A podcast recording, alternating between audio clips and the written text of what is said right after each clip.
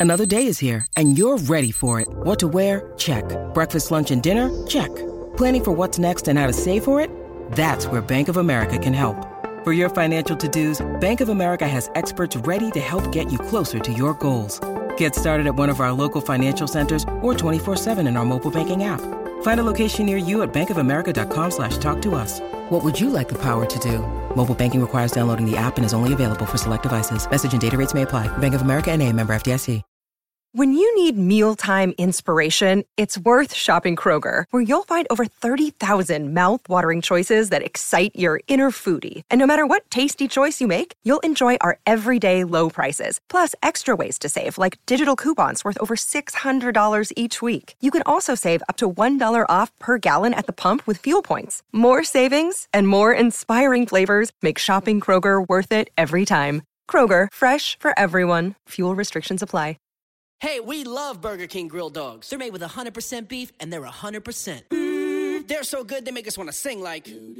I can't believe it. Burger King made a grilled dog. Made with 100% beef. Flame grilled anytime you want. This July 4th weekend, put down the tongs, step away from the grill, and get to Burger King to try a grilled dog for just a dollar. Ask for the dollar grilled dog deal and get a classic grilled dog for a dollar. Only at Burger King. At participating restaurants on July 2nd and 3rd, limit 5 per transaction while supplies last. Welcome to Real GM Radio. Thanks so much for listening. I'm Daniel Leroux, your host. We have a strong episode for you today. We have Shams Charania of RealGM.com. We talked for about 21 minutes about the first month of the season, and he had some interviews with Derek Fisher and Andrew Bynum, so we go into more depth on those situations. Also talk with Ed Maisonet, who's the editor-in-chief and founder of the Sports Fan Journal, and he's a writer for Slam Magazine. We talked for about 55 minutes on a wide variety of topics. First up is Shams Charania. He's a writer for Real GM. You can check out his author page there. I talk more specifically with him about the pieces that he's written recently with Derek Fisher and Andrew Bynum. He talks with both of them and what he learned from the experience. Hope you enjoy it. Thank you so much for coming on. Yep, no problem. I appreciate it. So we're about a month in now, and I was wondering what in particular, kind of in a broader sense if you want, has really stood out to you in the season so far in the Eastern Conference, especially, just how top heavy it is, how lopsided, you know, a lot of games have been, a lot of the entire Eastern Conference. I mean, you see the, the bottom, especially after maybe the fifth or sixth seed, there are a bunch of teams below 500. A lot of two and seven, three and six, three and seven teams. And then in the West, it's just what it's been for the past decade. Just a lot of really stacked teams, and whoever's going to end up nine, ten, eleven, I mean, they're going to have a case for being in the playoffs in the East. So just how, just how the parity, just the difference between the conferences, I would say. If it were up to you, would you would you prefer a system where the top 16 teams, let's say, regardless of conference, made it in the playoffs? Yeah, I think that would be more fair. Just you know, giving the best teams a legitimate chance. Where you know in baseball you have wild card. Here, you know, we've had teams in the past finish, you know, with 50 wins and not make the playoffs, 45, 48 wins. And in the Eastern Conference, you're locked to make the playoffs uh, with a record like that. So I, I, I would say so. But of course, this is a system that's been going on for a while now. So you wrote a piece recently on Derek Fisher. It was one of one of my favorite reads recently. I was wondering yeah, if you could walk you. through that a little bit, a little bit with for the for the listeners who might not have seen it yet. Yeah, um, I got a chance to talk to Derek recently uh, for a story. Uh, mostly, I wanted to talk about you know he signed with the with the Thunder in, in 2012. And I feel like a lot has changed since then, just in terms of the role the team, especially. You know, no no James Harden, so he he's witnessed um, guys like you know Russell Westbrook, Kevin Durant, just really have a huge change of roles, and then they've had to come together as a team too. Just being around them, they're as close as ever. The team is, and then you know it was it was interesting on Derek Fisher because this is his final season, so he says to everyone. It, it was just it was it was interesting because he he pointed out that the team as a whole, there's an understanding that there needs to be a sacrifice, not just on the court, but, but off the court with their time. And and and like I told them, I, I feel it starts with Kevin Durant and Russell Westbrook and how and and how they can lead the team in terms of sacrifice. And and he said, you know, from years past, Kevin Durant's known as a scorer, Russell Westbrook as a scoring guard, but this year more than ever, they're looking to do everything. It doesn't matter which facet they want to. It's it's about just helping the team in whatever area needs they need help. So so that was interesting.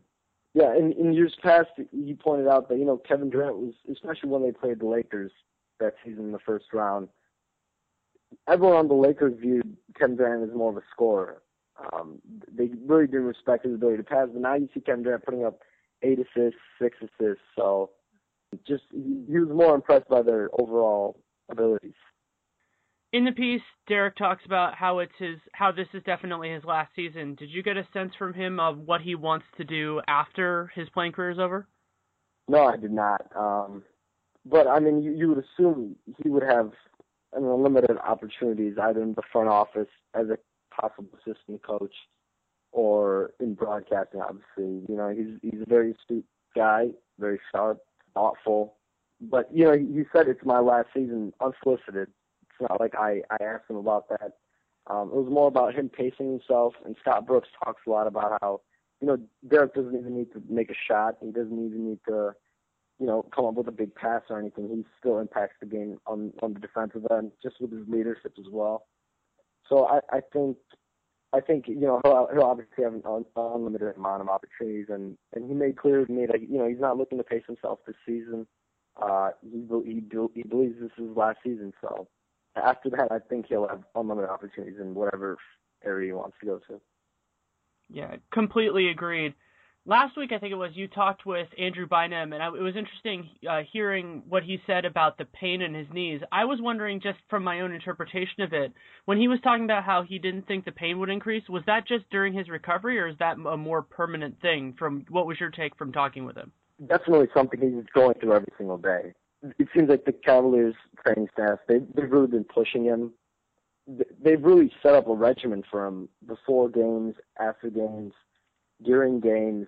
I sort of followed him when when I got a, chance to see them play. Just before the game, he just goes through this. I wouldn't call it rigorous, but I mean, in terms of how long he he spends, he spends about over an hour pre-game just shooting mid-range shots. Then they bring him to the low post, and then they do these conditioning exercises with you know sprinting, and then they take him back to the locker room. He goes to the training room, gets whatever treatment he needs done to play that night. Then he plays, and you know Mike Brown's been adamant that you know they're going to bring him around slowly. He started a few games now, but he's they, they've limited his minutes obviously. Um, because these these his knees are um, you know they're they're shot to a certain extent he he he's admitted multiple times, you know, that he doesn't feel like it'll get any better. This is where he's at, and it's just about pain tolerance and finding other ways to make a difference. Um, he's talked a lot about his footwork in other interviews I've read, but but with me, you know, I asked him um, if he felt like this training staff can, you know, alleviate the pain a little bit, um, you know, just help him in ways possibly the 76ers staff couldn't. And he and he said, you know, you know, not really because this is where it's at. Um, the pain is going to be there, but in one area he does feel he can improve as the season goes on is, con- is conditioning. And it was interesting because he told me that he feels he could play, you know, 25, 30 minutes a night. You know, something where he, he wants an increased amount of minutes, but obviously it's smart, it's wise to limit his minutes um, and bring him along, along slowly. They also have the benefit of having Anderson Varejao, so they have another center that can that they wouldn't really want to play the two of them together. It just seems like you wouldn't have enough spacing. So they can they can be more flexible with that as long as he's healthy. Mm-hmm. Yeah, and you know we'll see where this is going to go with Cleveland. It seems like they've they've been a little bit. Obviously, they're four and seven, and they've reportedly had a little a little bit of an issue uh, in the locker room in terms of chemistry. But you know we'll see what happens with them. I mean everyone, management over there, the coaching staff, they all predict, you know, believe that this would be a playoff team. And you know, what if 30, 40 games in the season, they're still, you know, five to ten games under 500? Do they look to move a guy like Anderson Varejao? Um, so I think you know that's a team that's also very fluid right now. What teams kind of in that grouping of Eastern Conference will end up making it out and being a legitimate playoff team? I still think Cleveland can be, can be a legitimate playoff team. Uh, I know Washington is two and seven, but I think they have a chance to get in there at, in the eighth spot. Obviously, Brooklyn's right now toiling in the bottom, and so is New York. You you got to see one one of those teams make it, and I think a team like Atlanta, which is off to a six and four start, I think they have a very legitimate chance. I know I just named like four or five teams there, but uh, I, I definitely think Atlanta has a legit a legitimate chance. Everyone's been down on them uh, when they lost a guy like Josh Smith. But you know they re-signed Jeff Teague. They brought in a guy like Paul Millsap, who's who's very skilled and he's made a difference already for them. Uh, they re-signed Kyle Korver, who I think's made something like 81 he's made it three in 81, 82 straight games. So I I think Atlanta has a very legitimate playoff chance, even though a lot of people counted them out. But yeah, like I said, I, it seems very it, it is very top heavy. You have Indiana, Miami, Chicago, and then a lot of people thought Brooklyn would be there as well. But I I definitely think it's a very top heavy conference, and even if you make it into the six, seven, eight spot, you're you're likely seeing a sweep in the first round. Exactly, and I think what could end up, we'll have to see how it plays out, but I think it could be a really interesting dynamic in the East that the teams won't know for sure, even by the deadline, who the buyers and sellers have to be because they might all be so jumbled up. Maybe one or two teams will fall out and one or two, one or two teams will move up. But mm-hmm. right now, there are only three playoff locks in the East. And so those other spots, but I, I fully expect that we'll see some teams – establish themselves as buyers or sellers without knowing for sure. Boston could be one of those. Mm-hmm. New York is obviously going to be a buyer because they don't have their own draft picks. They have zero incentive to lose, mm-hmm. and their coach and players and all that. Because the West, I think you know, the West is gonna you're gonna know if you're in the mix or not. You might not know if you're gonna make it or not. But in mm-hmm. the East, it's gonna be like there's there's no team that that can say right now, you know, we can't make the playoffs if exactly. we're remotely healthy. Exactly, exactly. I think that's a very strong point. I mean, you look at the yeah, exactly. You look at the East. I mean, it's you have teams that are two and seven, three and six, and right now they're literally they're a half a game out. And and I think that's going to be something where that's going to be going on all season. You have teams in the bottom there. You know, you have Orlando, Charlotte, and a lot of people expect Philadelphia to drop off. It's funny when you just pull up the standings. Philadelphia's the point differential. They're negative six point three. I think you're right, and it's going to be very interesting. You you have teams like Boston looking down low, guys like Gerald Wallace, Courtney Lee, and then you have Toronto, which seems it seems like it's inevitable with the new management that they're going to trade either you know a guy like Rudy Gay or DeMar DeRozan. And a lot of people talk about Jonas Valanciunas is an, an untouchable, but you know he hasn't had an impressive season so far this season. So it's I mean it's going to be very interesting to see what uh, what Toronto does as well. The other big question to me, and it's possible that they'll just wait, is whether Detroit is willing to commit to their having a top three that are all big men in Drummond, Monroe, and Josh Smith. Because if they wanted to trade Monroe, and I'm not saying they, they do or they should, mm-hmm. they would. It now would actually this year would actually be a reasonable time if they wanted to do that. Yeah, and it, it seems like they want to see where this can take, where this you know big three in the front court can go, how far they can take them. But I think there's there's a real ceiling there because the backcourt is just dismal in terms of its shooting. I mean, you have Brandon Jennings who needs to put up 20 plus shots to get his 20 points nowadays, and you know Chauncey Billups, he's he's he's he's past his prime obviously, and then they they they're unsure about what they're going to do with Caldwell Pope, the rookie. His minutes have been really fluctuating throughout the whole year so far. You know, it's everything you've got, all the vibes you've gotten out of there is that they want they want to continue to see where this big three in the front court is going to go, how far they can take them. And I mean, they were hoping a playoff seed, obviously.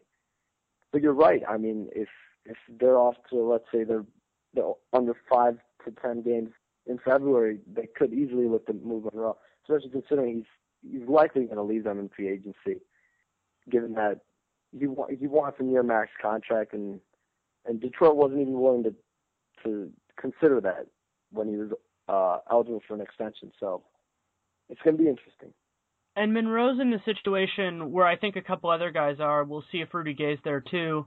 Where once LeBron signs, and we don't know what Bosh and Wade are going to do, but there are going to be teams that have space and want to use it. I'm not sure the Lakers will be one of them, but there will definitely be other teams that feel that that it's burning a hole in their pocket. And Monroe, Gordon Hayward, Bledsoe, if like those guys are gonna, there's gonna be a lot of money to throw at guys, and there's a lot of like LeBron is a remarkable, he's a franchise cha- changing mm-hmm. piece as we as we all know, but that kind of next tier down I think they're going somebody's going to fall in love with each one of those guys and give them a lot of money, especially the restricted guys, and make it a very challenging decision for the team that has them now.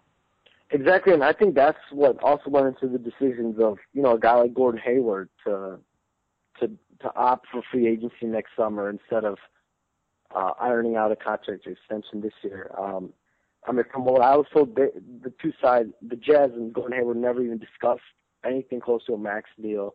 They never talked five years.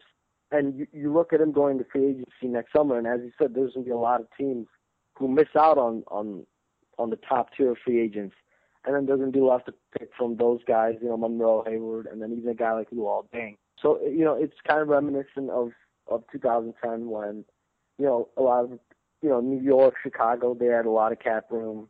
They went for the big guns. They did not get them, and then they had to sell for guys like Amar'e Stoudemire, Carlos Boozer, eating up a large, large chunk of their cap room for the next four or five seasons.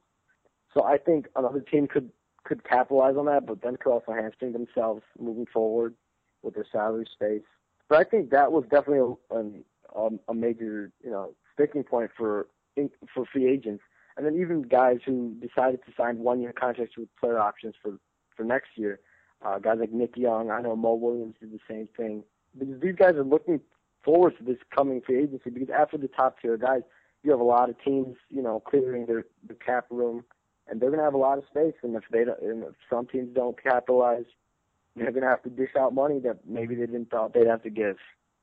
There are going to, I think there are going to be a shockingly large amount of bad contracts this summer, and it's, it, I think you you laid out you laid out the case, and the other factor in all of it is that there a, a lot of this ends up coming back to ownership. Like we saw a situation to me with New Orleans, now the Pelicans, that they were on pace to have a slow rebuild, and they could have done that. But it seems like from what we've heard that it was ownership that said, okay, we want to start winning now, and so they had to kind of kickstart that, and that totally changed their timeline, and that'll almost definitely happen for at least one team this summer.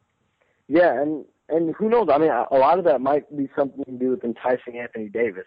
He was just a rookie, but I mean, the the, the season it had to be miserable for him. He was a winner here when he played high school basketball. He was a winner in college, obviously at Kentucky.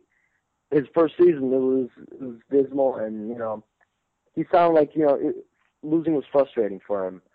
But you're right. You know, when they went out and, and got Tyreke Evans, you get Greivis Vasquez, and and there's gonna be a lot of teams this this coming season that you know they're going to be in the same predicament. Obviously, you have teams like Utah, who it seems like they're positioning themselves very well for top draft pick. But do they want to bring a guy like Gordon Hayward back? You know, the indications.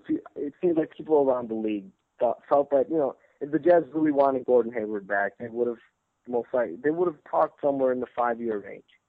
Um, but discussions never got there. And then you're also going to have teams like Toronto. If they're going to keep Rudy Gay, is he is he a guy moving forward who you can build around? He hasn't shown that. His shooting percentages have fallen terribly down since you know a couple years ago he had his best season. So I mean, a lot of teams are going to be in that position where even right now they're not sure which direction they're going. Makes a lot of sense. What what players and teams have you enjoyed watching the most in the first month of the year? Golden State is is a big team. I really enjoy watching Golden State just the shooting, the precision that they have on that team. They can kill you from so many different angles. You have Curry and Thompson, um, and then you have Lee and Bogut down low, and then this uh, I'm sure you're much more privy to it than I am uh, down there. But I mean, they seem like they're really, really keen in on on posting up Harrison Barnes a lot this year, and and from what I've seen, it seems like he's been deadly as a post-up player this year. Um, just his turnaround jumper, uh, his face-up jumper. So Golden State is obviously a big team. Minnesota is also very fun to watch with Rubio, Kevin Love, Kevin Martin, who who had a down year last year in OKC, didn't quite live up to expectations, but he's he's just been balling for for them. Los Angeles, the Clippers, when when everything's going for them, a lot of those teams are in the West. A lot of the a lot of the games in the Eastern Conference can drag a lot. You know, watching most of the Eastern Conference teams thus far this year in terms of in person, the games can get really ugly. But you know, you have a lot of you know exciting young players in the East, guys like Michael Carter Williams. But you know, a lot of the a lot of the fun scoring up and down type of play exists in the West. So um, with teams like Golden State, so I'm sure you're having fun down there. Yeah, it's it's been a blast. The Eastern Conference team that I've really enjoyed so far has been Orlando when they're kind of playing the right way. They get into lulls and all of that, but Oladipo is really engaging and entertaining. I went to college with Arron Afflalo. I've loved watching him forever. And I've been a big fan of Arron Afflalo as well, going back a few years now, but and and then the other team to me, uh, the ones that you mentioned were all on that list as well, is Portland. Their offense is just a blast to watch. Their defense still makes me frustrated, but their their offense is one of those that it's it's just really cool and the way that Lillard I I admit now I didn't expect Lillard to improve as much as he already has this year as an older rookie. He's done well. Aldridge has looked very good, though sadly, I mean, he, there's so much competition for the All-Star game in the West now. That'll be hard but they're a blast. I'm really excited. I get to cover them later this week, so that's gonna be it's gonna be a blast to see them in person. yeah, the way Damian Lillard and and and, and Neil Olshey gets a lot of he should get a lot of credit for the way you know he made the bench over there. Brought guys like Mo Williams, Dorell Wright, I believe, is on Portland too. Um, Mhm. but you know, just the way he he supplanted that bench, um, and then and it's crazy because you went from all this drama surrounding LaMarcus Aldridge to now they're what nine and two, and you don't hear anything about it. And I think that's what winning does. Uh, you know, it clears everything.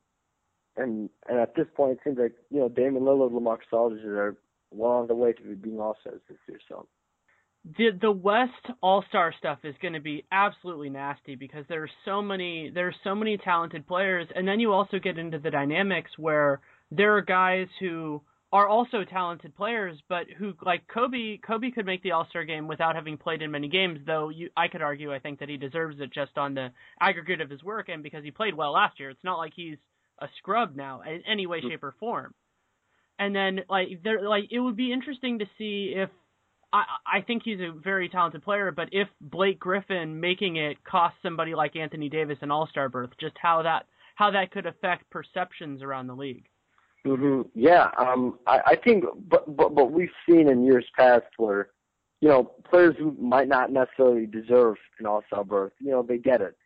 You know, it reminds me of you know Allen Iverson making it in one of the seasons in Detroit, I believe, and then a guy like Grant Hill making it after he was coming off of injury. But you know, I, I think th- there are going to be a lot of players deserving, and the West is always like that. You know, they're, it's deep in that way. You have a lot of a lot of especially in the front court. So you know, a guy like Dirk, he, he's off to a solid start. The Mavericks are winning right now. Um, but let's say he's not at that 20 and you know eight range that he usually is at. He he could miss the All Star game even if the Mavericks are off to you know surprise start. You know, I think guys like Blake Griffin, LaMarcus Aldridge at this point, I think th- guys like that, that are locked. Well, thank you so much for your time. It's been a blast having you on. Appreciate it. Thank you, Danny. Thank you so much to Shams for coming on. You can read his material on realgm.com. I really enjoy the depth that he goes into, and he does good interviews with players. I learned a lot from his interviews, particularly with Fisher and Bynum recently, but just about everything he does.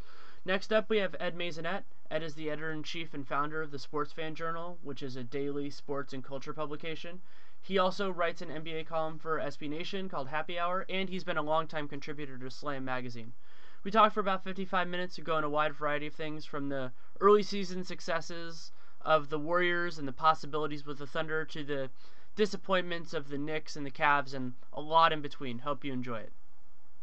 Well, thank you so much to Ed for coming on the show. My man Danny Leroux, how you doing, brother? Doing well. How are you? Man, I'm sipping brown liquor. I am home on a Monday night, and I'm talking to uh, my favorite man from Real GM. Man, good to be on the show. Thanks. So we're we're a little under a month into the season. What what has really stood out to you on either a positive or negative end in terms of what we've seen so far? Well, I'm, I'll be a homer. Uh, not the homer that you guys probably think. I, I don't know if everybody's familiar with my background, but I'm going to be a homer to where I live. And I live in Oakland, California. And one of the things I started to talk about pretty early on was the emergence of Klay Thompson. And I think everybody's really starting to get a chance to see just what Klay Thompson is capable of. And I said early on, I was like, I, I, I would be remiss to think that there are a few shooting guards better than Klay Thompson in the NBA, and I think he's definitely got an opportunity to be an All Star. And lo and behold, now you look up, you know, we're only, we're still early, 10, 11 games into the season. Uh, Klay shooting 51% from three point line. He's shooting seven threes a game. He's averaging over 20 points a game. Um, I thought it was interesting in the game versus Oklahoma City. You know, he was really prominent on the defensive side of the ball, taking chances, especially in guarding Kevin Durant, the league's leading scorer. Um, he's got plenty of length to, you know, hold his own against someone like Durant. And also, you could just see, like, Thabo Sefolosha, the Thunder's best defender, he hadn't guard he hadn't guarded anybody that had that much of a quick release without hesitation. Klay Thompson would get the ball 18, 19 seconds still with the shot clock, and he's pulling up. And Thabo was just like, "What in the hell is going on around here?" Like he's just not prepared. So um, I think it's helped in in stretches, especially when Curry's been off to a slow start. I think I've seen Mark Jackson put Klay Thompson on the second unit, and and Klay's been able to buoy the second unit, which has been pretty impressive. Uh, and I again, I think defensively, he does not get nearly enough credit for what he's able to do. That's what's made uh, Golden State not just fun to watch, but now people are starting to have this conversation of can they be a finals contender?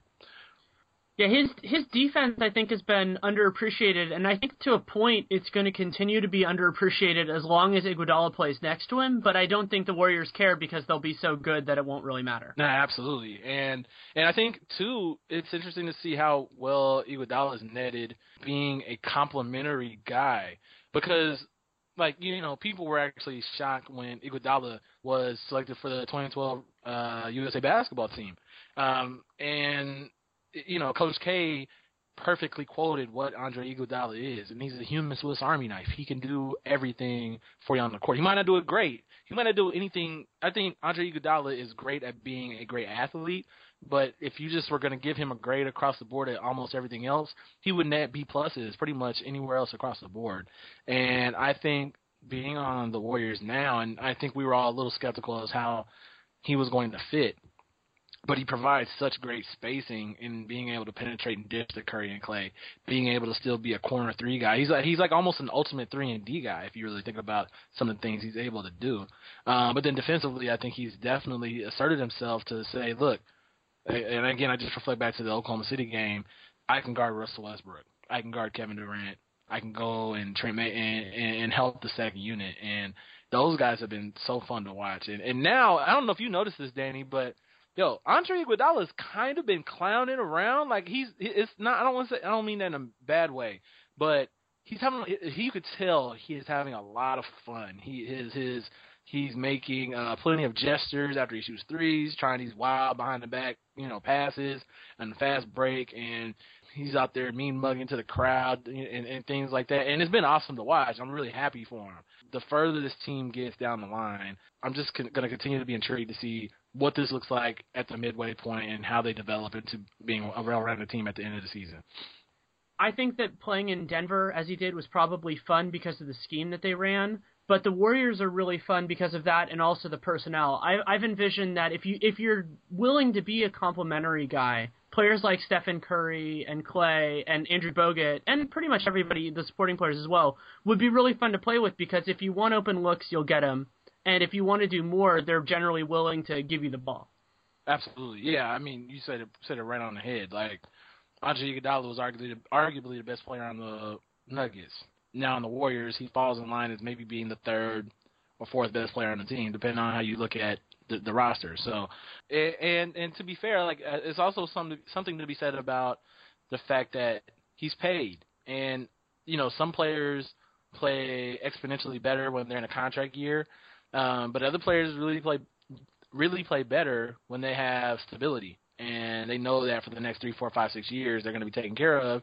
And Iguodala has that now, and you know we forget that at the beginning of last season he was on the, he was on the 76ers and the trade happened, and you know he was on the on the Nuggets mid-season, and now he's in Golden State. So you know he's literally traversed the entire country from the East Coast to the Rocky Mountains to now the West Coast in the span of you know just about a year. So I think he's going to settle in. He's going to get continue to get even better. I think that he he's a really good poster child to me of this of the level player who they get to kind of a point in their career where they're not they're not old enough to kind of be on the downside, but they know what they want and he chose the right situation for what he wanted. And I think that's a great thing. He didn't go where the money was necessarily. He went to the best fit situationally. Yeah, well, and so yeah, I think it, it was interesting because I think what he signed for four and forty eight with the Warriors, and I think the other offers were four and fifty two from Detroit and four and fifty four from Sacramento. And then you also have to start asking yourself a question: Do I want to be paid minimally more and be miserable in Sacramento, or stay in Denver where it's a rebuild? Or can I shave a few million off and be in the lovely Bay Area and probably recoup that money back because everything that Andre Iguodala has said is that he wants to invest in Silicon Valley and he can do plenty of investing in Silicon Valley um, pretty quickly, and I think he's already got investors lined up. And why wouldn't they be lined up? And he seems really excited about that um, from the conversations I've had with him. That's interesting. I haven't had any of those conversations with him. He also has an owner that has some experience in that as well. Absolutely, and and I actually I think one of the minority owners. Um, if you asked me to tell you his name, I would mess it up, so I'm just not going to say it. But I think um, one of the minority owners was the VP of um, engineering at Facebook, and then of course when the IPO hit, he cashed out and he immediately bought a minority stake into the Warriors. And I'm pretty sure Iguodala um, and him have had uh, a few conversations about what's going on in the tech world. So I think borrowing the words from Clinton Portis, former Washington Redskins running back, Iggy's pocket's uh, gonna be straight. I, I think that there's a really interesting not I'm not implying anything here, but I think between that between the situation of being able to get financial advice from people who are plugged in and the Knicks signing J.R. Smith's brother, I think we're on the frontier of things that don't count as circumvention for the cap, but are just kind of like, oh, okay, so this is all right, but other things aren't. Yeah. Um, no, and, and I think that's probably a good transition because I know you asked me about what are the great things and the not so great things that's happening in the NBA. And yo, the New York Knicks are starting to look like Pookie from uh, New Jack City, man. They're looking real desperate out here in these streets.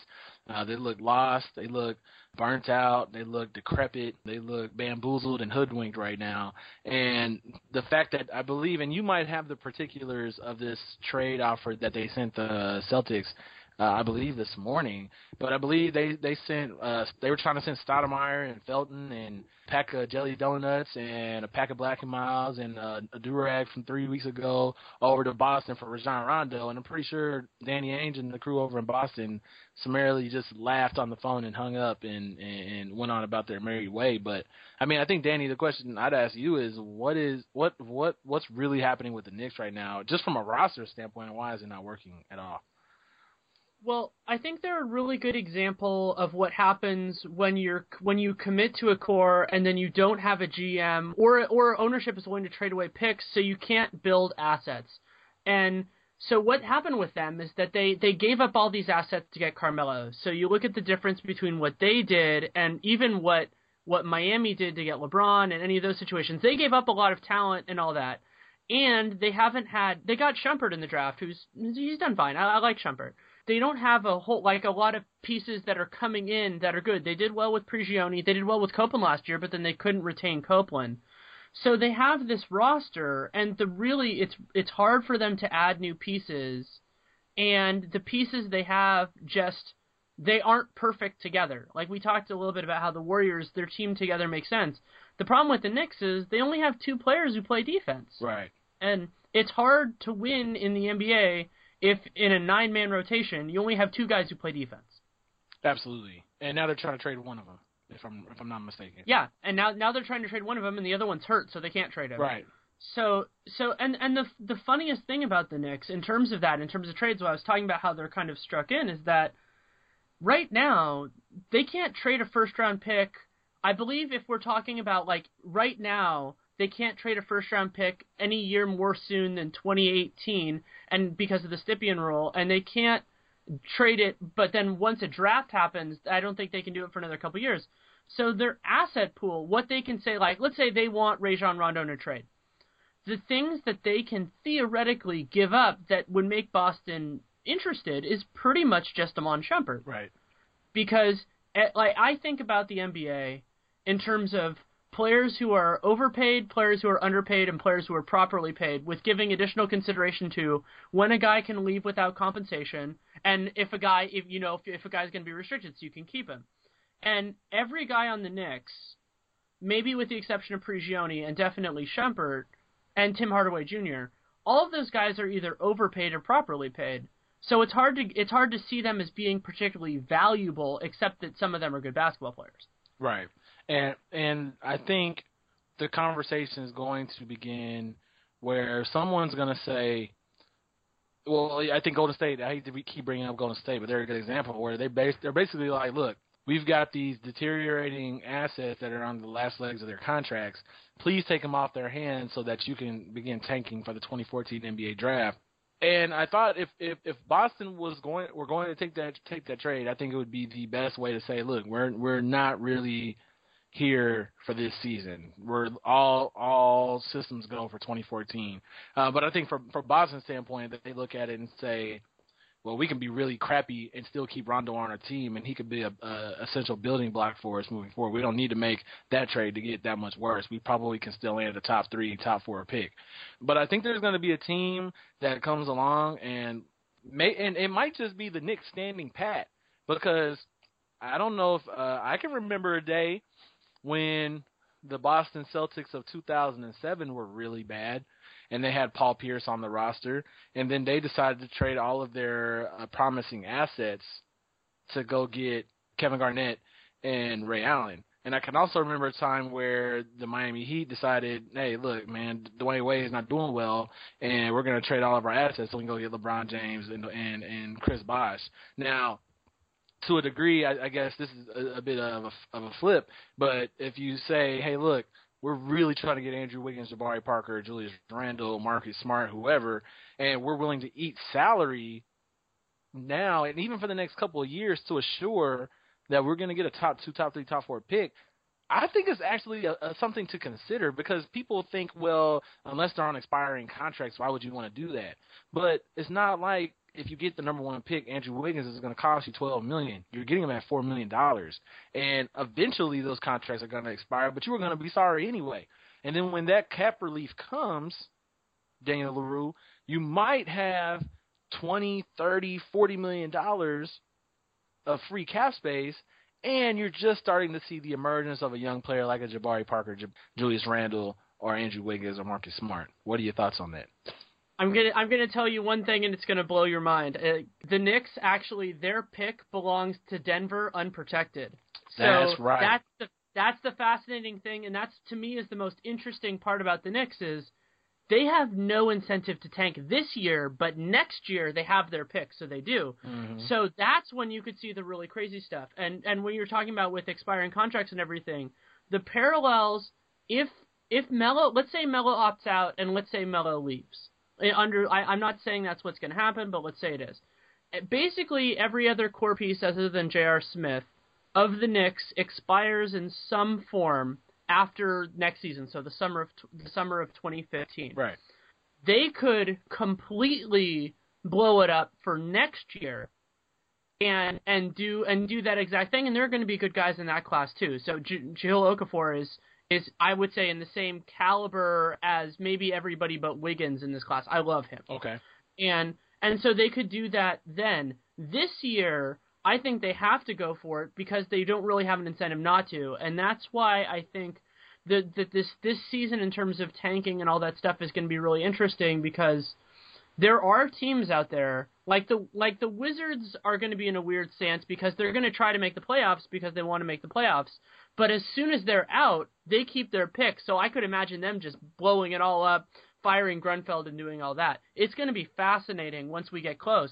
I mean, the Jazz will probably be in the lead by a mile by then, but everybody else could be more interesting. Well, and that's what makes the lottery a sham and a, and a, and a spectacle at the same time because a team like Utah, who they're going to get praise for playing young talent, but like I said earlier, it's not like they don't have Andris Biedrins and Richard Jefferson over there soaking up, I believe, 40% of their cap space going into uh, this season.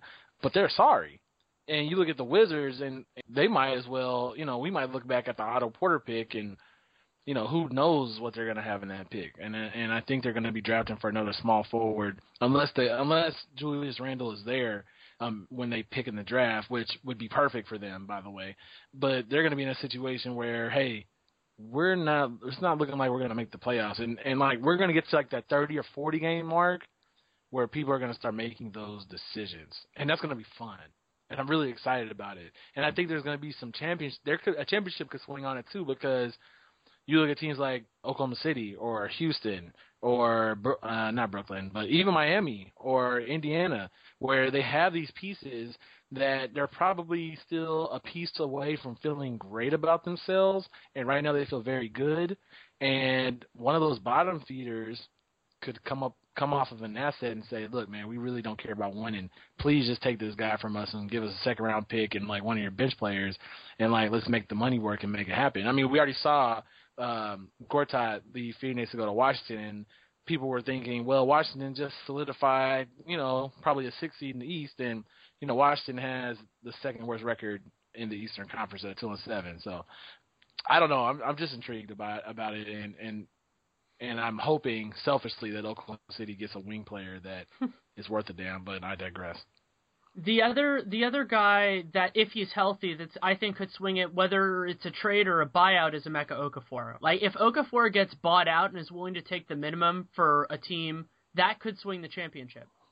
No, absolutely, um, I agree with you. I mean, if he's willing to take the minimum, it's going to sound scary, but I could even see a team like Miami saying, you know what, Greg Oden, this been real, but let's bring let's bring Emeka Okafor to the squad, and I, it, it would be hard for Emeka Okafor to say no. Or you look at Oklahoma City. Oklahoma City would love to have Okafor on the squad, or even a team like the Clippers. He the funny thing is, you would say the minimum, but then it would probably end up being a bidding war. And somebody say, you know, how much can we really afford to give him? And then all of a sudden you have people overpaying for Emeka Okafor, and then that would just be hilarious. Yeah.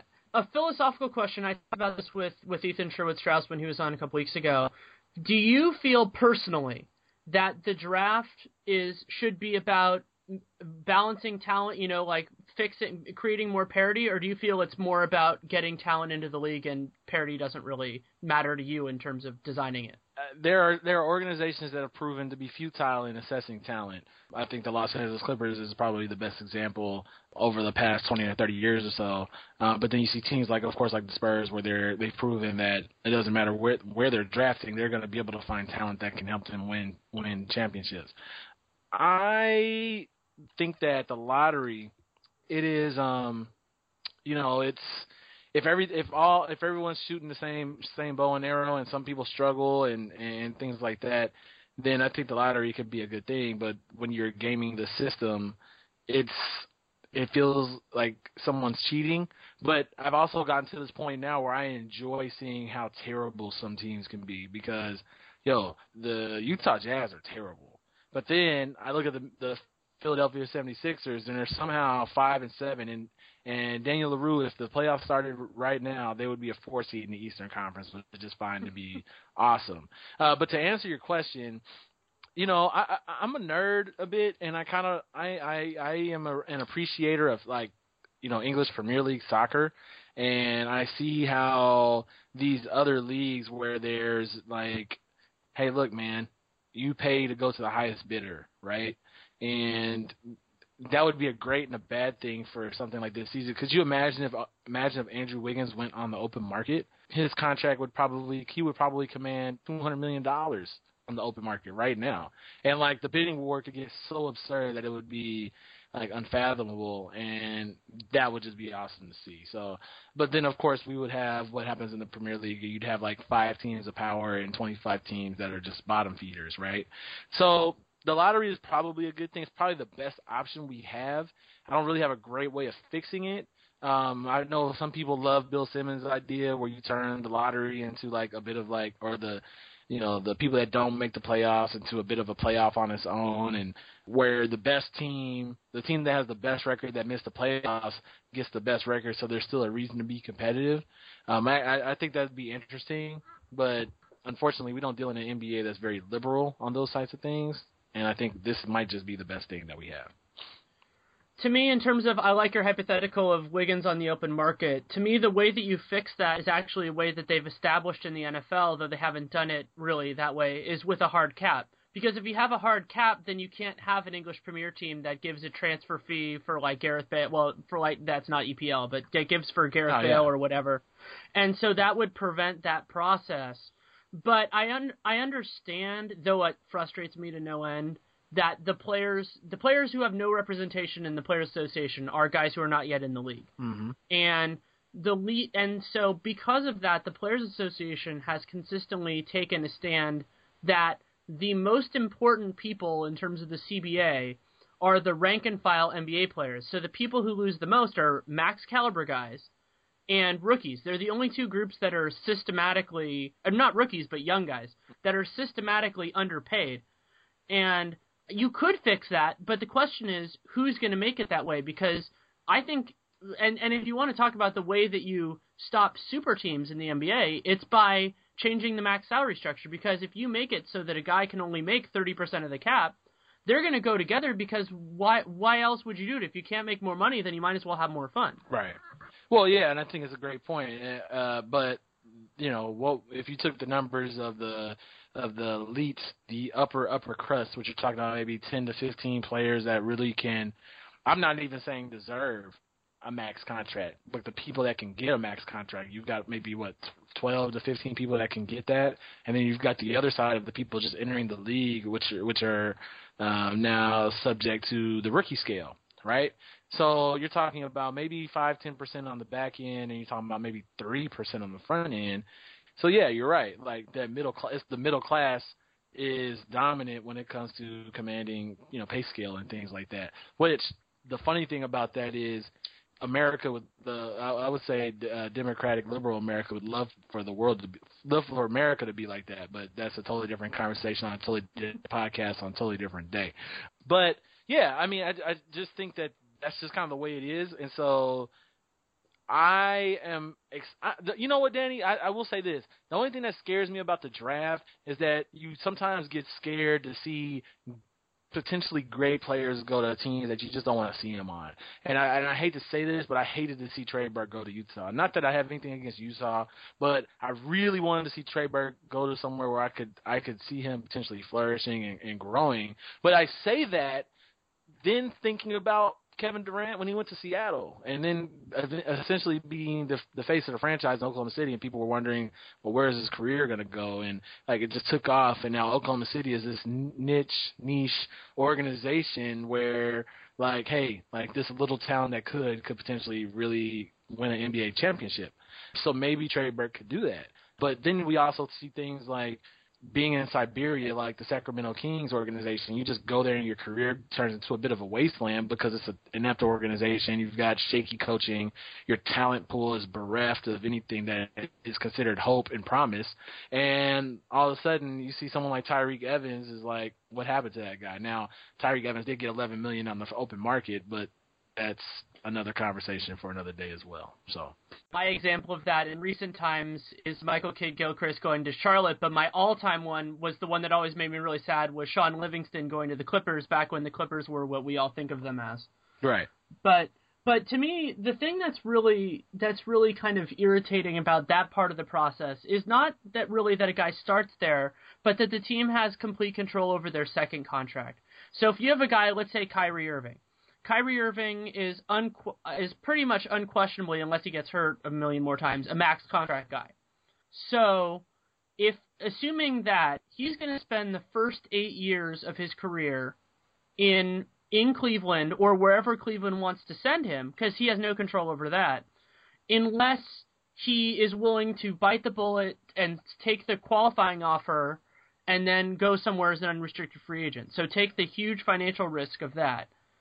And so, like you look at guys, you know, Kevin Love is going to be. He went one year in college. He's going to be a. I think he'll be turning 27 before he before he gets the chance to choose his own team.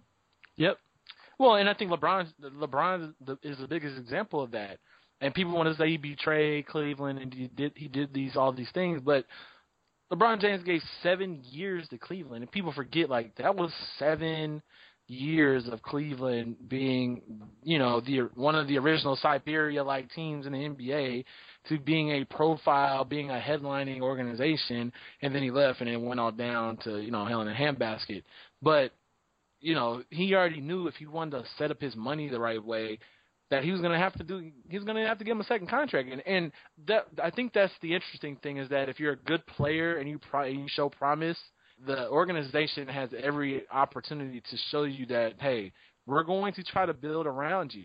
And we seen we saw that with with LeBron, we saw that with Carmelo, um, we saw that with Dwyane Wade.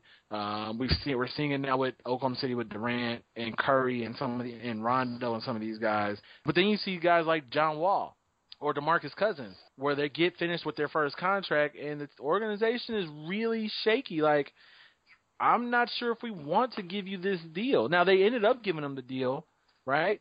But you, there was a lot of trepidation and hesitation when it came along with that. And you look at where Washington and Sacramento is right now, and you probably have some second guessing going on, saying, well, should we have given John Wall a, a what? Did he get a max contract or a near max contract for basically putting up, you know, a 22, seven and four line for two months at, uh, at the end of the season? Like that's the reason why you know you want to give him a max contract. Like, has he really proven enough to sh- to show that he deserves that?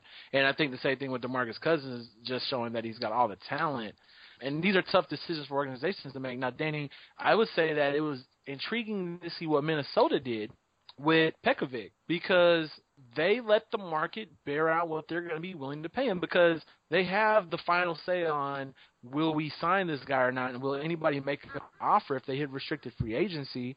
And Pekovic was a restricted free agent.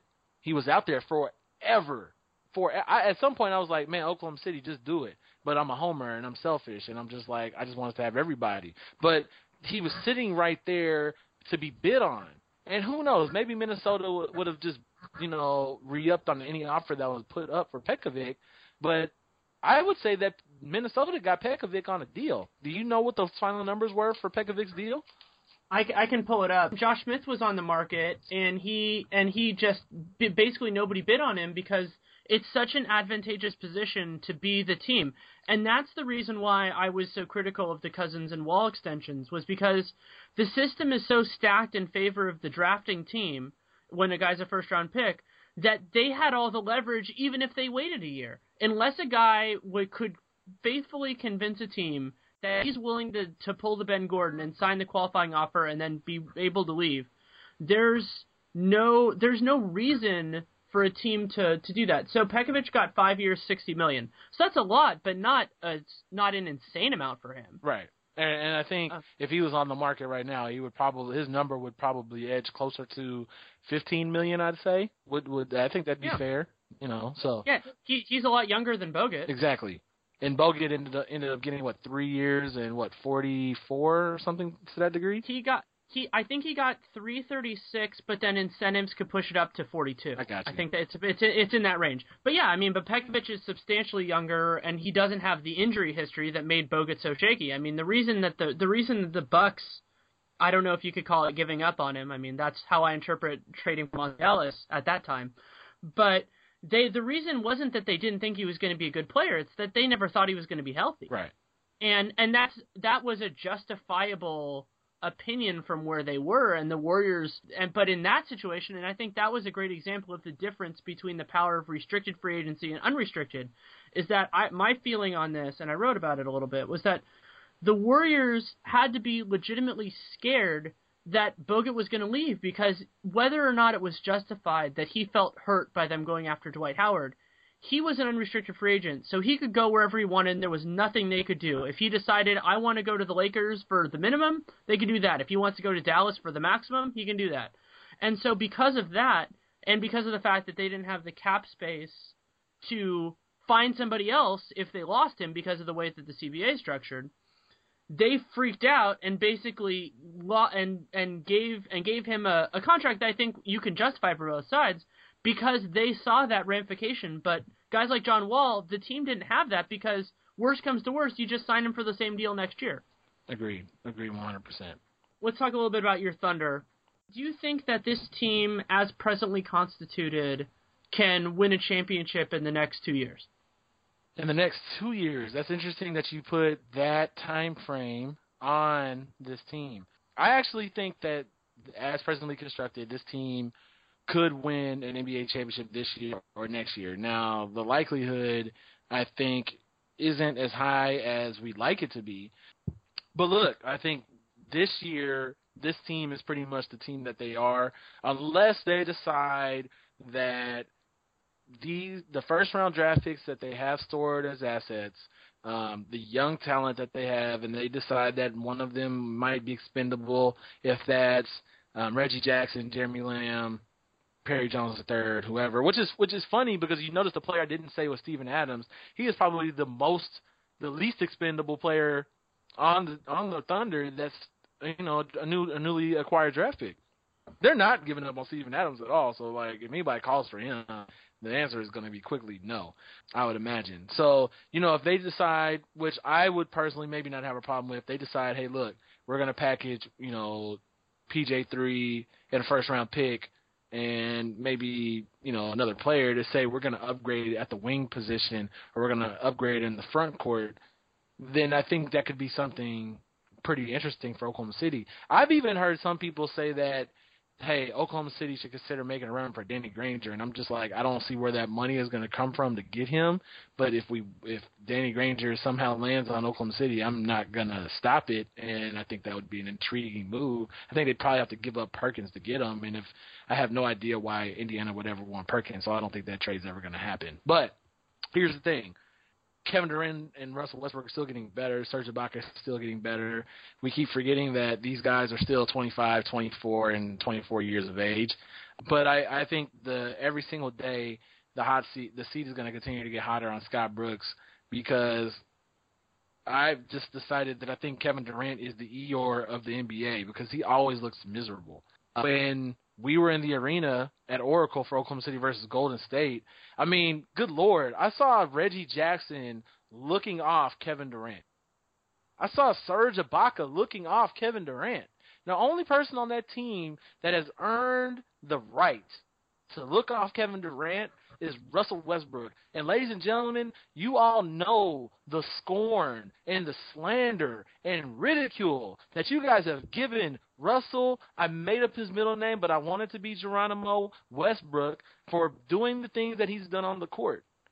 But look, he's earned it. And there's so much hatred that goes to Westbrook, but he's earned his right to say, hey, look, I can make a play.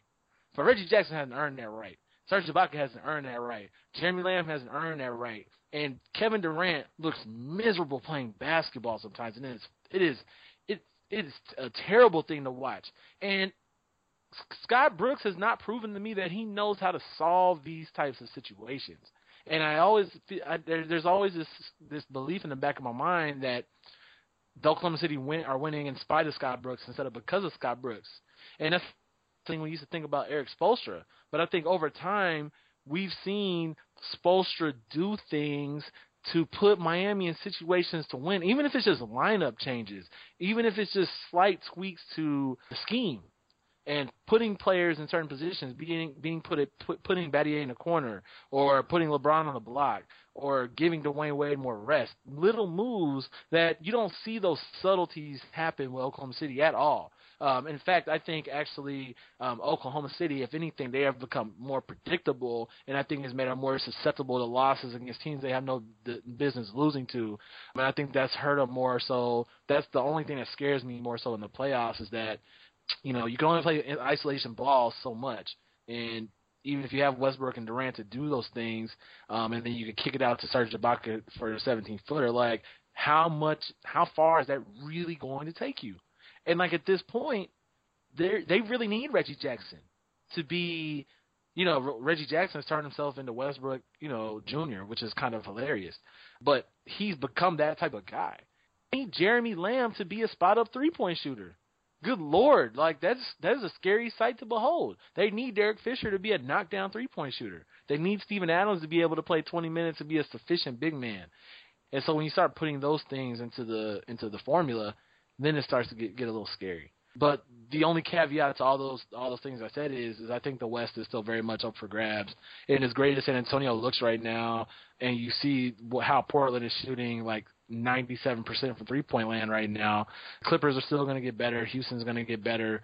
Um, Golden State is look they look awesome, but Oklahoma City I think is still right there.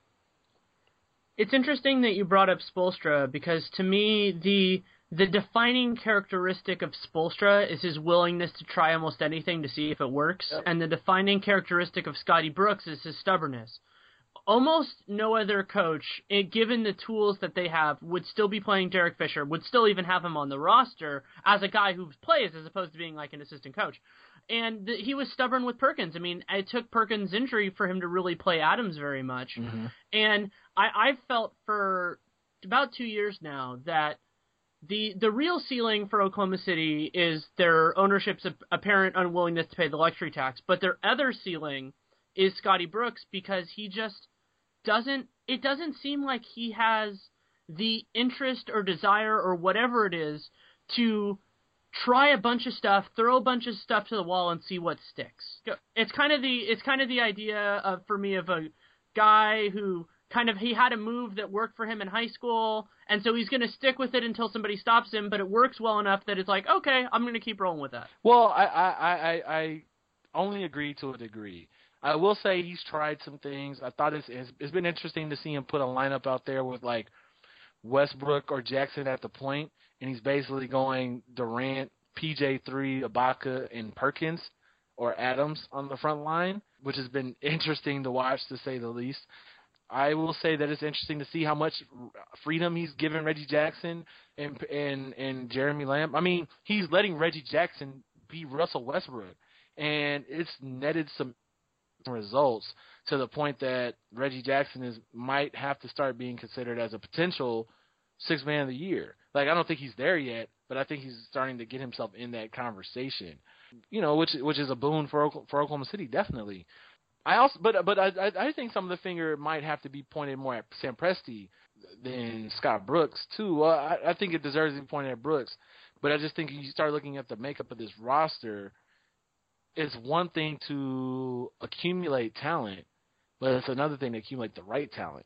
And if you have someone like Reggie Jackson, do you need him to be Westbrook light?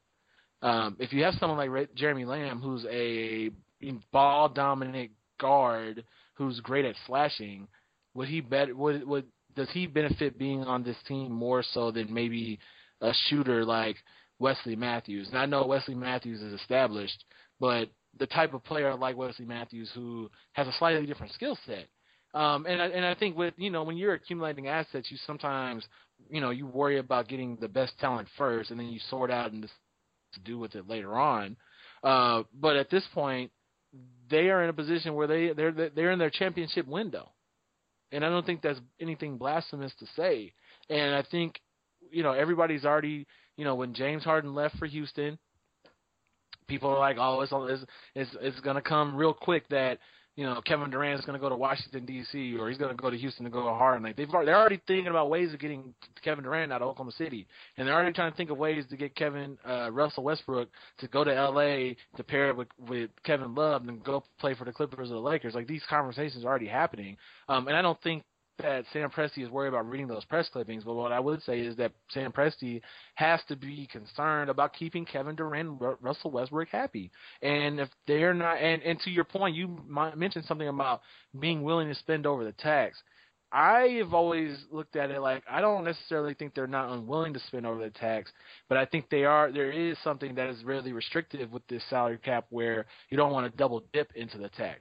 And I think they look at the way this roster is currently built, and they're trying to do whatever it is in their power to not double dip this year so that next year they can spend more, and then the year following they can spend more, and then they're also going to have Perkins coming out, Perkins coming out the books, um, and they're gonna have to they're gonna have to probably replace Sefolosha, and they're probably gonna have to replace Collison, and those things are gonna cost money. So you could call it money management, but you, you, uh, these, but this, Oklahoma City's not the only team having to deal with these issues, um, but they're probably the most high-profile team that has to deal with this issue, and I think that's why the criticism's going squarely on the ownership of the Thunder. That's it's interesting. I was just just a random thought, but I think it's relevant. We've been talking about coaches and teams and systems. To me, I, I was thinking. I've thought about this, and you you follow the Eastern Conference, so I can feel comfortable asking you this. Is there a reason why we think that Mike Brown is a good NBA head coach? He is. um, they, we believe we the, the the the pundits and the prognosticators have told us that Mike Brown is a good defensive coach. Uh, he came of the Gregg Popovich School of Hard Knocks, and when he was in Cleveland, he definitely had a strong defensive unit. It also helps to have people like Varejao and LeBron um, on your roster who can play really good defense, and they had a ton of people who could rebound. They had Ben Wallace on that squad, so on and so forth. And then when they when he was at the Lake, well, I guess the Lakers probably isn't a great example. But anyway, he's proven he's shown that statistically he's been able to put a strong defensive unit out there. And I think that's been his calling card. Now, you're also asking this man to turn water into wine uh, with the talent that he's got on Cleveland right now, and I don't know if and and I don't know if he's got anybody there that really wants to play defense because I think you know Varejao has actually been really inconsistent this year. And Kyrie Irving is challenging Damian Lillard um, and James Harden as the worst defending guard in the NBA. Dion Waiters is Dion Waiters. You know, Tristan Thompson is is a sufficient defensive big man, but he's nobody's gonna call and tell your mama about. And I couldn't name a small forward on the on the Cleveland Cavaliers right now. A talent standpoint, they are struggling uh, still, and you know they're better than they were a year ago. Um, but I, I don't necessarily want to criticize Mike Brown for having a struggling defensive unit. And of course, we never really pra- we, he was never known to be praised for his offense. So I'm just gonna say that right now, they've got a coach in there that the ownership is familiar with they're really going to tell Mike Brown. They're telling Mike Brown to hold the line and don't embarrass us too much. And let's see if we can continue to build in the coming years. And if and if he gets to a point that Scott Brooks got to, or Spoelstra got to, or Frank Vogel, I think ownership now they're really willing to take chances on fresh, young, new coaches. But then if the talent proves that it's either too much for them and they can't handle it, or that they can grow with that coach, then they will. But I think they're going to give Mike Brown every opportunity to exhaust that opportunity before they decide to go elsewhere. Here's why I asked the question. Go ahead. If I if I'm LeBron James, yep. and I'm looking, and to me, you he he left Cleveland for a completely logical reason. Whether if you want to argue about the, re, the like how he did it, I think how he did it was unbelievably bad. But if you had given any of us the opportunity at 25 years old or younger to make that decision, we'd do about the same thing. Mm-hmm. But if so, but so if you think of that, that he left for a logical reason, that they were having trouble procuring talent, and he and whether or not he thought they were mismanaged, then the job of Cleveland in the last since he left was to show him why you're a changed team and why he can take you back in that sense. And so hiring Mike Brown, who while he was praised at the time for how he for you know that he won coach of the year and I think it was be, part of the reason he won Coach of the Year is because none of us realized how amazing LeBron James was. And that once he kind of got more, if you want to call it unleashed, whatever you want to call it, once he got maximized, he became an even better player. Some of that was being around better talent. But regardless, the point to me is that if if you're if you're trying to go to him and say, "Hey, we're a better organization now," you know, obviously they have the same owner, so that's not a part of it. But you know, we can we can do this around you, and that when you look at their last decision was hiring the same coach that they fired the last time.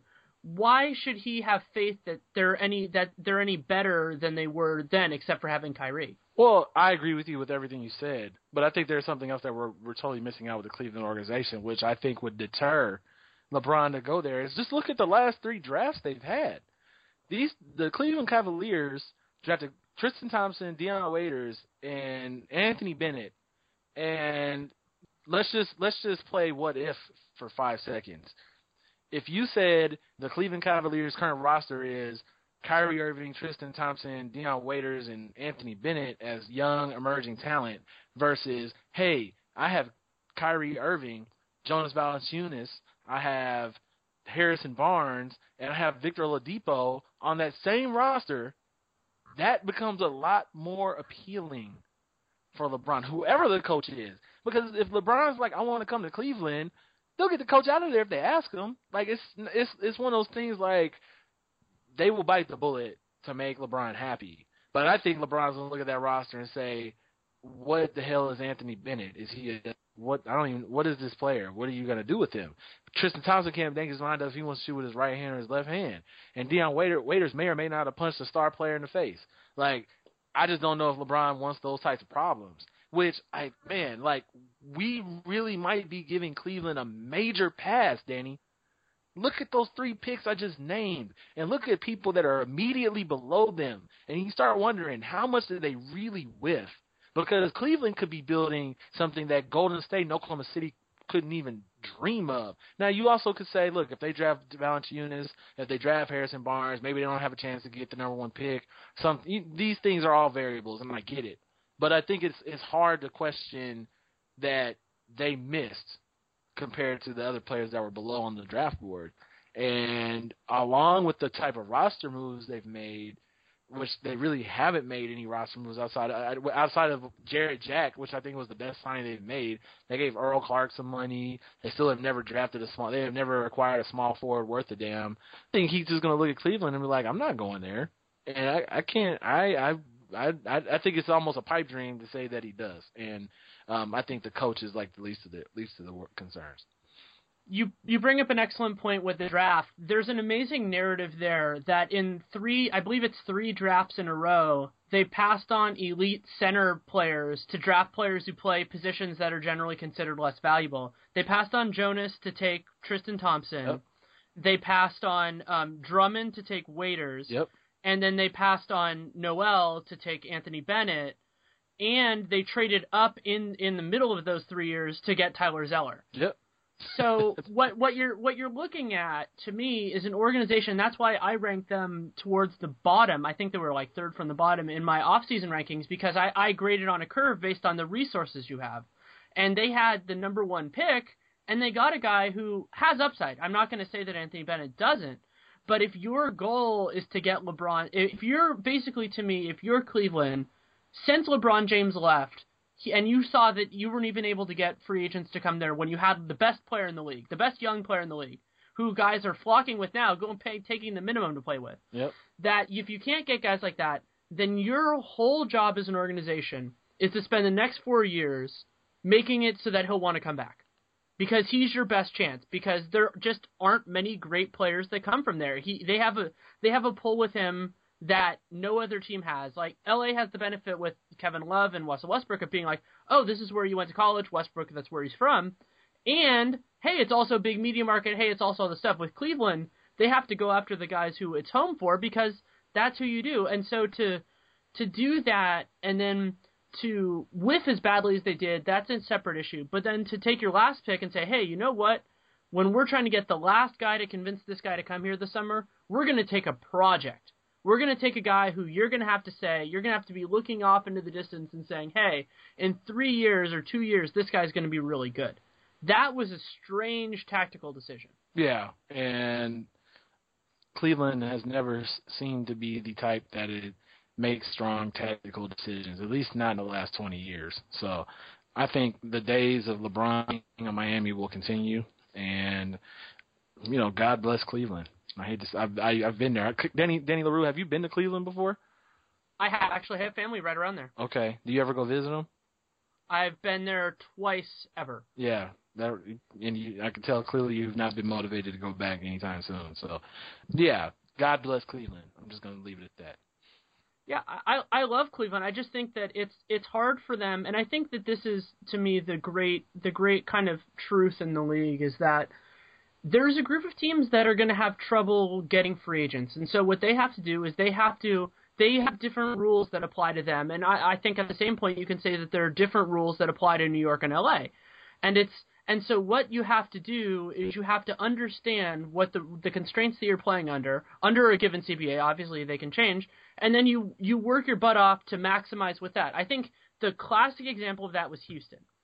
Houston knew that the only way that they could get an elite talent was by either retaining somebody that they already that they already had, so what they did with what they ended up doing with Harden, or somebody they drafted conceptually, or they could get it they could have enough space for one guy and make a team so good that they could pull one guy who wasn't happy where he was. So Houston's like, okay, this is how we can do it. They did it and it got done. Cleveland's never really and a lot of other teams have never really embraced their situation to maximize from that. Yeah, I agree. And and and, and to be fair, like I think, you know, Daryl Morey at some point at Houston was under the microscope. They I think two years ago was it last year the year uh, maybe two years ago you know they had this talent. They had a bunch of guys that you know were you know Morey ball guys almost. You know they were finding value right? But they were they kept whiffing on getting talent. And really you know James Harden fell into their lap I think it was almost a, a freak incident that they got James Harden. That wasn't something that they had been planning for planning for a long time, but they put themselves in a situation so that if something like that were to occur, that they could take advantage of it. It's not that much different than say what the then New Jersey Nets did with Utah. Utah decided that hey, we don't see this thing going with going forward with Deron Williams going all that well, who's a team that can give us some immediate assets that we can continue to move forward with? And the Nets were like, hey, we'll give you Derrick Favors and a draft pick and blah blah blah. And the trade went all of a sudden happened, and the Nets were now a benefactor of being a Eastern, a legitimate Eastern Conference player. Um, and the same thing happened with Harden. And now, they, now when they got Harden, now they have Dwight. I don't, I, but I will say, Danny, I think it's interesting because you look at teams like Portland, right? Or you look at teams like, you know, Cleveland, I thought could have been that team, right? Or you look at a team like Detroit a year ago, who, you know, you look at Portland, they've kind of been slow and steady, slow and steady to continue to use our talent. Let's continue to build in house. And you look at Detroit, and they're like, well, we got this money. We got new money. Let's spend it. Let's bring in Josh. Let's bring in Brandon, whoever. And I think you have to start thinking about this road of patience. And Cleveland, I think it's trying to play the road of patience. They're trying to go down this patient road, but they've took took so many missteps with their draft picks that they're they're not in a great position right now. Now I'm not saying it can't get better, but they're not in the greatest of positions. And I think Houston's now at a point where they still got a couple of moves left because it seems like everybody's convinced that Asik could be traded soon. Now, side note to all of that, I think it would be potentially awesome to see a three way trade with like Houston and Indiana and New Orleans. So somehow, some way, maybe Danny Granger goes leaves Indiana. You put Asik on a team like New Orleans, and you see a team like uh Indiana, like Houston, get someone like Ryan Anderson or Eric Gordon or some something like that, and you see those pieces move around. And that's just really hypothetical. I don't even know if that works in a trade machine. I'm not the Bill Simmons trade machine guy, but Houston still got moves to make, and and they still got assets. They still got Terrence Jones over there. They still got draft picks that are they they still yet to use, I believe. So I don't know, Danny. I mean, I, I'm jealous of Houston now, and I think a lot of other teams are too, definitely. The other the the last thing with Houston that I think is really interesting is that they also benefited pretty substantially in terms of how things ended up from the Chris Paul trade getting vetoed. Absolutely.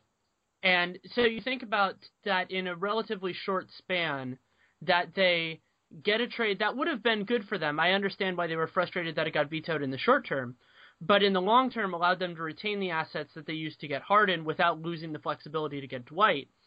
and then having a series of teams turn down offers that now they would take in a heartbeat for Harden. And so they're like, okay, we have this offer. It's a pretty good offer. You know, it was a just of, it was a justifiable thing if ownership said you have to trade him now to do that. And and so to and so to get those circumstances, but you know that's John Wooden always says success is where preparation meets opportunity. They were prepared with the resources and they got the opportunity twice and they capitalized. And so I think that's that's the model in some ways for teams is you know build your stuff up and understand what you are, embrace what you are, and do your best to get guys in the draft and hope that you can get somebody there. Agreed, 100%. Okay, uh, well, thank you so much for taking the time. Uh, it was a pleasure. Indeed, De- definitely looking forward to hop- hopping on again, man. Great show as always, and um, more luck and power to you moving forward, sir. Take care. All right, man. Thanks again to Ed for coming on. You can read him on Sports Fan Journal, his SB Nation column, Happy Hour, and you can read him in Slam Magazine. You can also follow him on Twitter. His handle is at Ed the Sports Fan. You can also read Shams Charania on Real GM, and his Twitter handle is his name. Appreciate having both of them on. Uh, looking forward to the next couple weeks of guests, and also looking forward to having a theme song. We have I have it. It's already picked out. It's already done, but it had we haven't dotted the i's and crossed the t's on the contract, so that's why it's not in this issue. You can look forward to that next time. And again, I appreciate any insight that can make the show better. You can send it to me at daniel.leroux at realgm.com, or it'd be better to send it to my Twitter handle, which is at Danny Leroux, D A N N Y L E R O U X. Thank you so much for listening, and make it a great day. When you don't go to geico.com, car insurance can be confusing. Like Swedish techno confusing. Bark, bark, meow, meow. Dance with me, purple cow. Bark, bark, meow, meow. Ooh, you lovely cow. Geico makes it easy. With 24 7 access, all you have to do is go to geico.com and you could save money on car insurance. It just makes sense. Unlike, you know. Dance with me, purple cow. I like your moves.